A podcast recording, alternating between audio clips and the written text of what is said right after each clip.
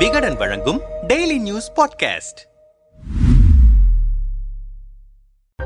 நாடாளுமன்ற தேர்தலுக்கு எட்டு மாதங்கள் இருக்கும் நிலையில் நாடாளுமன்ற சிறப்பு கூட்டத்தொடர் நடைபெறும் என்ற அறிவிப்பு வெளியானதிலிருந்து தேசிய அரசியலில் பதைபதப்பையும் பரபரப்பும் அதிகரித்திருக்கிறது. மழைக்கால கூட்டத்தொடருக்கு முன்பாகவே நாடாளுமன்ற புதிய கட்டடத்தை பிரதமர் மோடி திறந்துவிட்டார் என்றாலும் தற்போது இருக்கும் நாடாளுமன்ற கட்டடத்திலேயே மழைக்கால கூட்டத்தொடர் நடைபெற்றது. புதிய கட்டடம் முழுமையாக தயாராகாத காரணத்தால் இப்போதிருக்கும் கட்டடத்திலேயே கூட்டம் நடைபெறுகிறது என்று சொல்லப்பட்டது. ஆனால் தற்பொழுது புதிய கட்டடம் கூட்டம் நடத்துவதற்கு முழுமையாக தயாராகிவிட்டது என்றும் செய்திகள் கூறுகின்றன. ஆனாலும் செப்டம்பர் பதினெட்டாம் தேதி பழைய கட்டடத்திலேயே சிறப்பு கூட்டத்தொடர் தொடங்கும் என்றும் அதன் மறுநாள் புதிய கட்டடத்தில் நடைபெறும் என்று தகவல் வெளியாகியிருக்கின்றன. ஒரே நாடு ஒரே தேர்தல் திட்டத்திற்கான மசோதா கொண்டுவரப்படும் என்பதால் முன்கூட்டியே நாடாளுமன்ற தேர்தல் நடைபெற வாய்ப்பு இருக்கிறது என்கிற பேச்சு அரசியல் வட்டாரத்தில் எழுந்திருக்கிறது. இந்த நிலையில் மக்களவை மாநிலங்களவை எம்பிக்கள் அனைவரையும் வைத்து குழு புகைப்படங்கள் எடுப்பதற்கான ஏற்பாடுகள் நடைபெறுவது பலருக்கும் சந்தேகத்தை ஏற்படுத்துகிறது. வழக்கமாக எம்பிக்களின் குழு புகைப்படங்கள் அவர்களின் பதவிக்காலத்தின் தொடக்கத்திலும் முடிவிலும் எடுக்கப்படும். ஆகையால் வரும் சிறப்பு கூட்டத்தொடர் நாடாளுமன்றத்தின் கடைசி கூட்டமாக கூட இருக்கலாம். அதற்கான அறிகுறியாக குழு புகைப்படம் எடுக்கும் முடிவு தெரிகிறது என்ற சந்தேகம் எழுப்பப்படுகிறது. நாடாளுமன்ற கூட்டத்தொடரின் போது முக்கிய பிரச்சினைகளை கையில் எடுத்து போராடுவதை எதிர்க்கட்சிகள் வழக்கமாக கொண்டிருக்கின்றன. அந்த சூழலை பயன்படுத்தி பல்வேறு மசோதாக்களை மத்திய பாஜக அரசு நிறைவேற்றி வருகிறது. அதைப்போல தற்பொழுது நடைபெறவிருக்கும்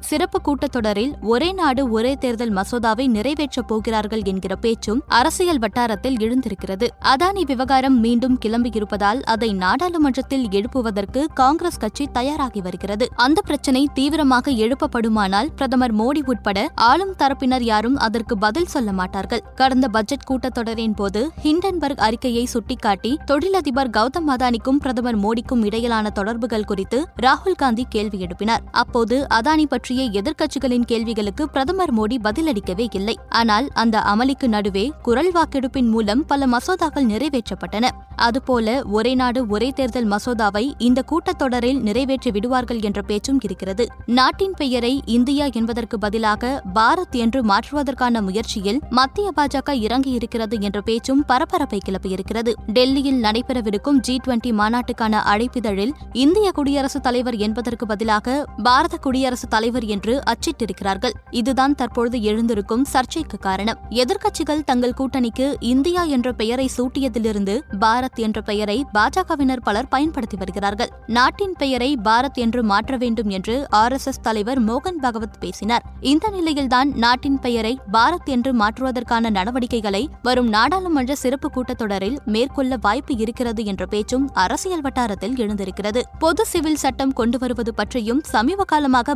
பாஜக அதிகம் பேசி வருகிறது. அயோத்தியில் ராமர் கோவில் ஜம்மு காஷ்மீருக்கான சிறப்பு அந்தஸ்து நீக்கம் என்கிற பாஜகவின் நீண்டகால அரசியல் செயல் திட்டம் நிறைவேற்றப்பட்டுவிட்டது. அதில் பொது சிவில் சட்டம் பாக்கி இருக்கிறது. அதை நாடாளுமன்ற தேர்தலுக்கு முன்பாகவே நிறைவேற்றிவிட பாஜக யோசித்து வருகிறது என்றும் வரும் நாடாளுமன்ற சிறப்பு கூட்டத்தொடரில் அதற்கு தேவையான நடவடிக்கைகளை பாஜக அரசு மேற்கொள்ளும் என்ற பேச்சும் அடிபடுகிறது. எல்லாமே திக் திக் விவகாரங்களாகவே இருக்கின்றன. இதனிடையே முன்னாள் காங்கிரஸ் தலைவர் சோனியா காந்தி நேற்று பிரதமர் மோடிக்கு கடிதம் எழுதியிருந்தார். அதில் குறிப்பாக சிறப்பு நாடாளுமன்ற கூட்டத்தின் அஜெண்டா குறித்து கேள்வி எழுப்பி இருந்ததும் கவனிக்கத்தக்கது.